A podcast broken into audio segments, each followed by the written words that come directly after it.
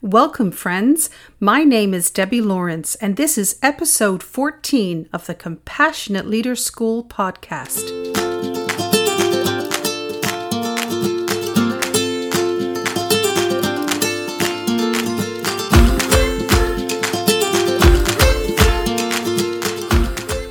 The coaching process, I often witness people ridden with angst because of inner conflict. I see clients wrestling with decision making because they feel cornered into making a certain choice. You know, there's a common sentiment where if we say we're thinking about doing something, we then feel obligated to do it, even if later it no longer feels right. This self imposed state calls us to act based on some spoken words and eventually leaves many people holding themselves back, no longer safe to express an idea or consider a potential course of action out loud because they're afraid they'll be made to feel like they have to take that path. They stop talking about their goals and ideas.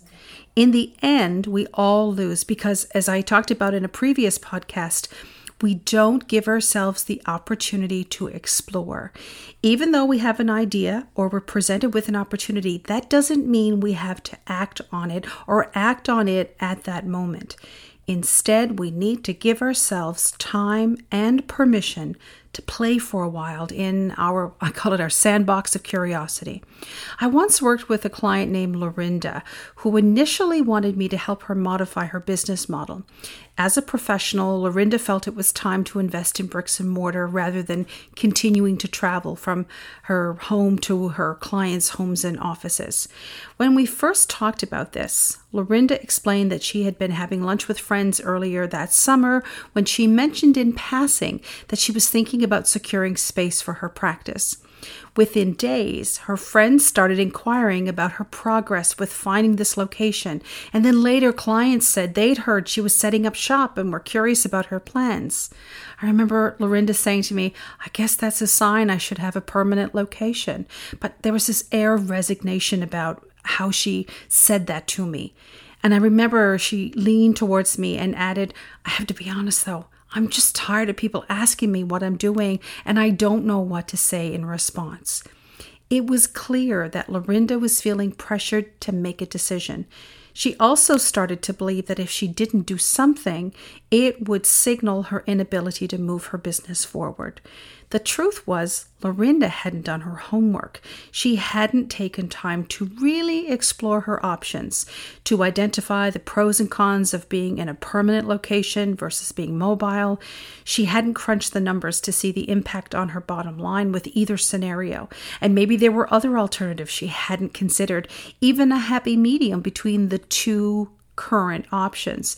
And she knew absolutely nothing about commercial property. So, this is what I challenged her to do. I asked Lorinda to decide on a period of time that she could give herself to investigate each aspect of the decision. This is a very important step because it establishes a boundary within which to operate. After careful consideration, Lorinda decided to give herself the gift of three months to just explore and only explore and to get answers to her questions. In fact, I made her make a promise that she was not going to commit to anything until the three months was up. The key to this strategy was her commitment, as I said, not to make decisions regarding space for her period during that time. This immediately alleviated any pressure Lorinda previously experienced. And now, when her friends or clients asked her what she was doing with her business setup, Lorinda just simply stated that she was continuing to explore her options. It's one of my favorite responses because, as Lorinda reported, after her first week of taking this new approach, she said it's been a real gift to have an answer for people. And she said, I'm kind of thinking that people are not as interested in what I'm doing. For the most part, they just want an answer and an answer that says that I'm taking some sort of action. With a renewed sense of freedom, Lorinda could now immerse herself in the challenge of making the right decision for her. She set off to learn about leasing commercial property versus buying or constructing space. She met with bankers, real estate agents, and experienced commercial property owners. She really did her homework. She heavily weighed the strengths and weaknesses in each of those op- options, and she spent time with her accountant looking at the financial implications of the various choices she was considering. In the end, Lorinda saw that her business had grown to the point where it needed to be stationary and self contained. By going through this process, she also discovered that her goals, her vision, and her comfort level, is very important, were in line with leasing commercial space, and this is exactly the route she chose. In this case, Lorinda gave herself the gift of time and the freedom that came with permission to investigate all her options. For you, it could be three hours, three days, three weeks, or months, or more even. It depends on your circumstances, but give yourself a reasonable period of time and permission to indulge your need to just explore. It's one of the best ways I know for taking care of ourselves while effectively nurturing our ideas and quietly moving forward all at the same time. And when people ask you what your plans are, just tell them you're exploring some options, period.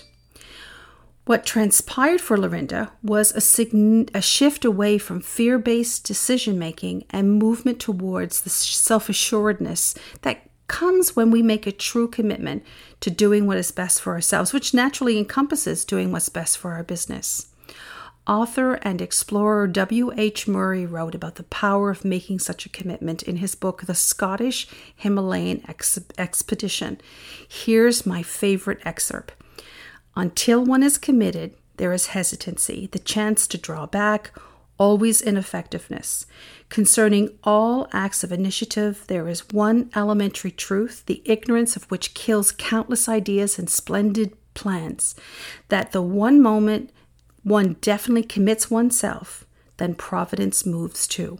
All sorts of things occur to help one that would otherwise never have occurred.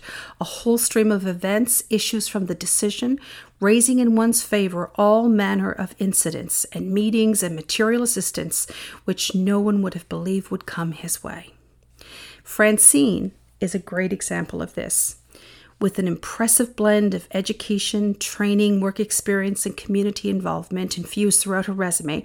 She had just left her job as a very experienced bookkeeper when she came to me for coaching. Orders from her doctor forced Francine to take time off, and she was determined not to return to the same kind of, for her, toxic or unhealthy work environment.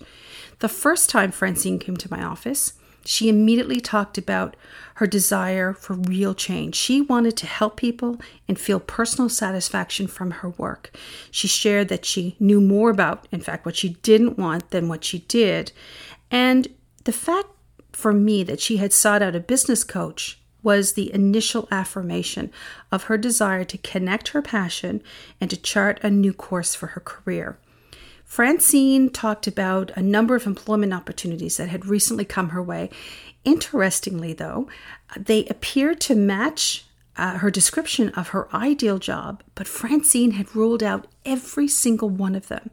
I remember her saying to me, ever since uh, she said, I told everyone that I wanted to get back to work as soon as possible, and I was asking them to keep their eyes open for me. She said, I'm, I'm now having to wade through all these opportunities that keep coming in, and she said, Don't get me wrong, I'm grateful my friends and family are helping, but I'm afraid of making the wrong decision and winding up back in a job like my last one. I wanted to learn more about what Francine really wanted to bring into her life. She had great skills, a strong work history and a solid education. She loved to work independently and was most alive when she chaired a committee at her church or when she was spearheading a project for the nonprofit group that she volunteered with. She also talked about her mother, who had been an entrepreneur for as long as Francine could remember, and she lit up when she reminisced about helping her mom over the years manage the family business. I just just wish I was brave enough to do some of the things my mom's done. I remember her saying, adding about her mom that she was one gutsy lady. Well, I could see that what sat before me was an entrepreneur who didn't know that being her own boss, setting her own agenda, and running an operation the way she saw fit was what she had been yearning for all these years. Make no wonder she kept moving from job to job.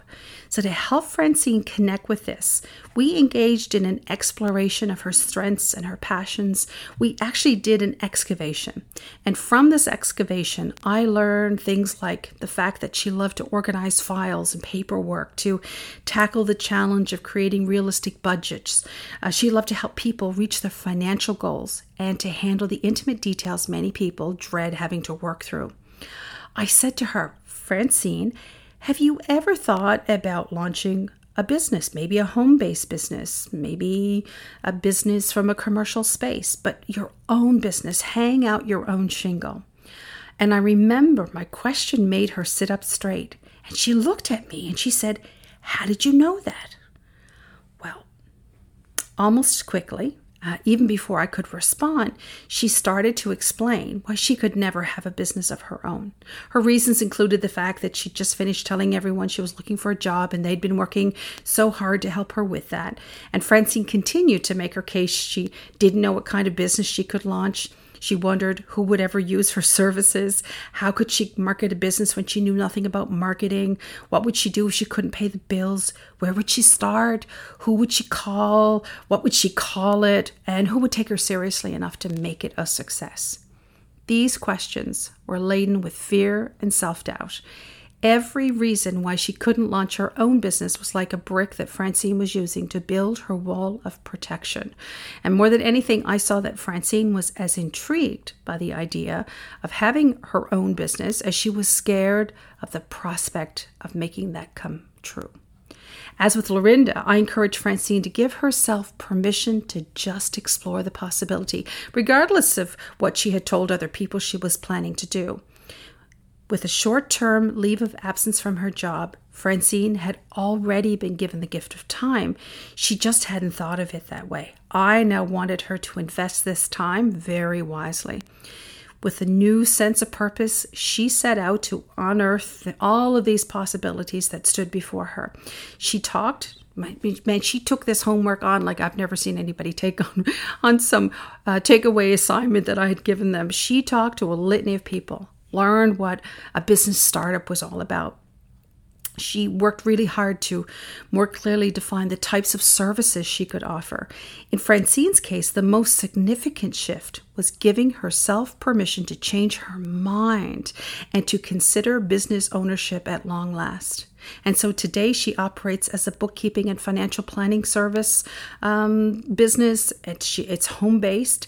Had she not given herself the time and freedom to open up and connect with what she really wanted to do with her life, I believe Francine would still be an unfulfilled woman working in someone else's office, asking herself, What if?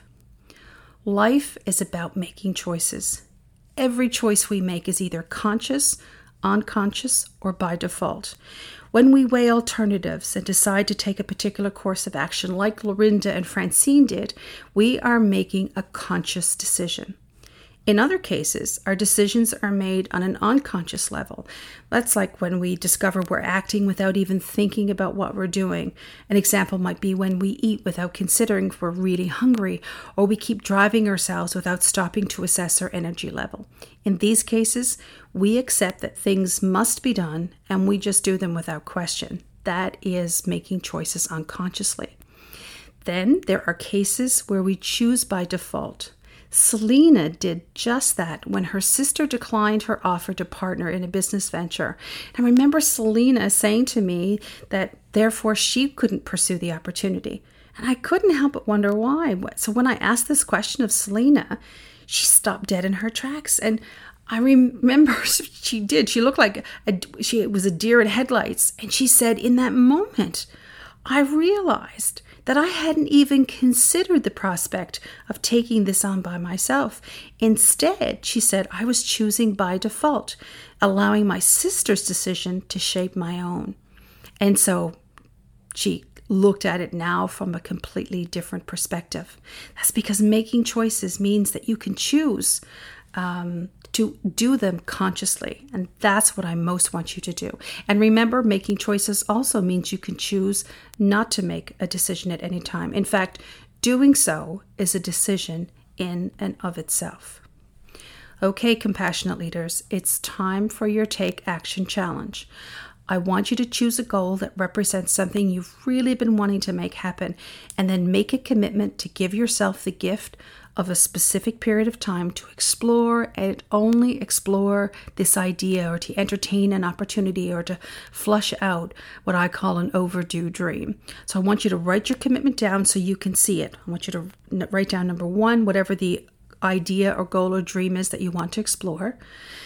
And I want you to be as specific as you can possibly be. Two, that you are committed to beginning this exploration. Give yourself a specific date.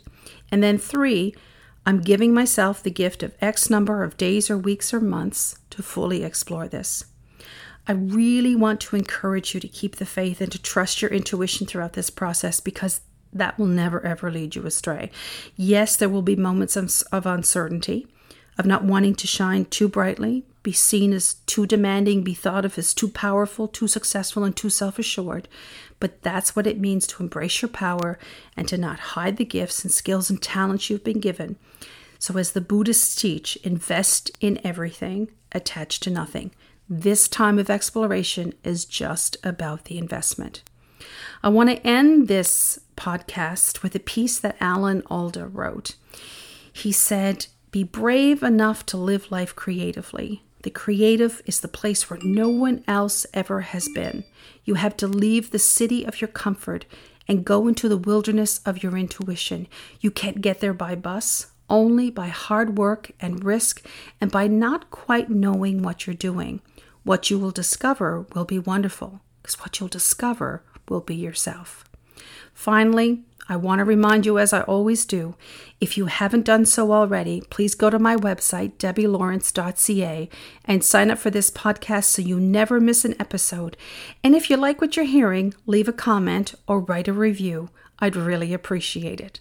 Until next time, here's to giving ourselves permission to show up as open, fierce, and compassionate leaders, and always to living life abundantly.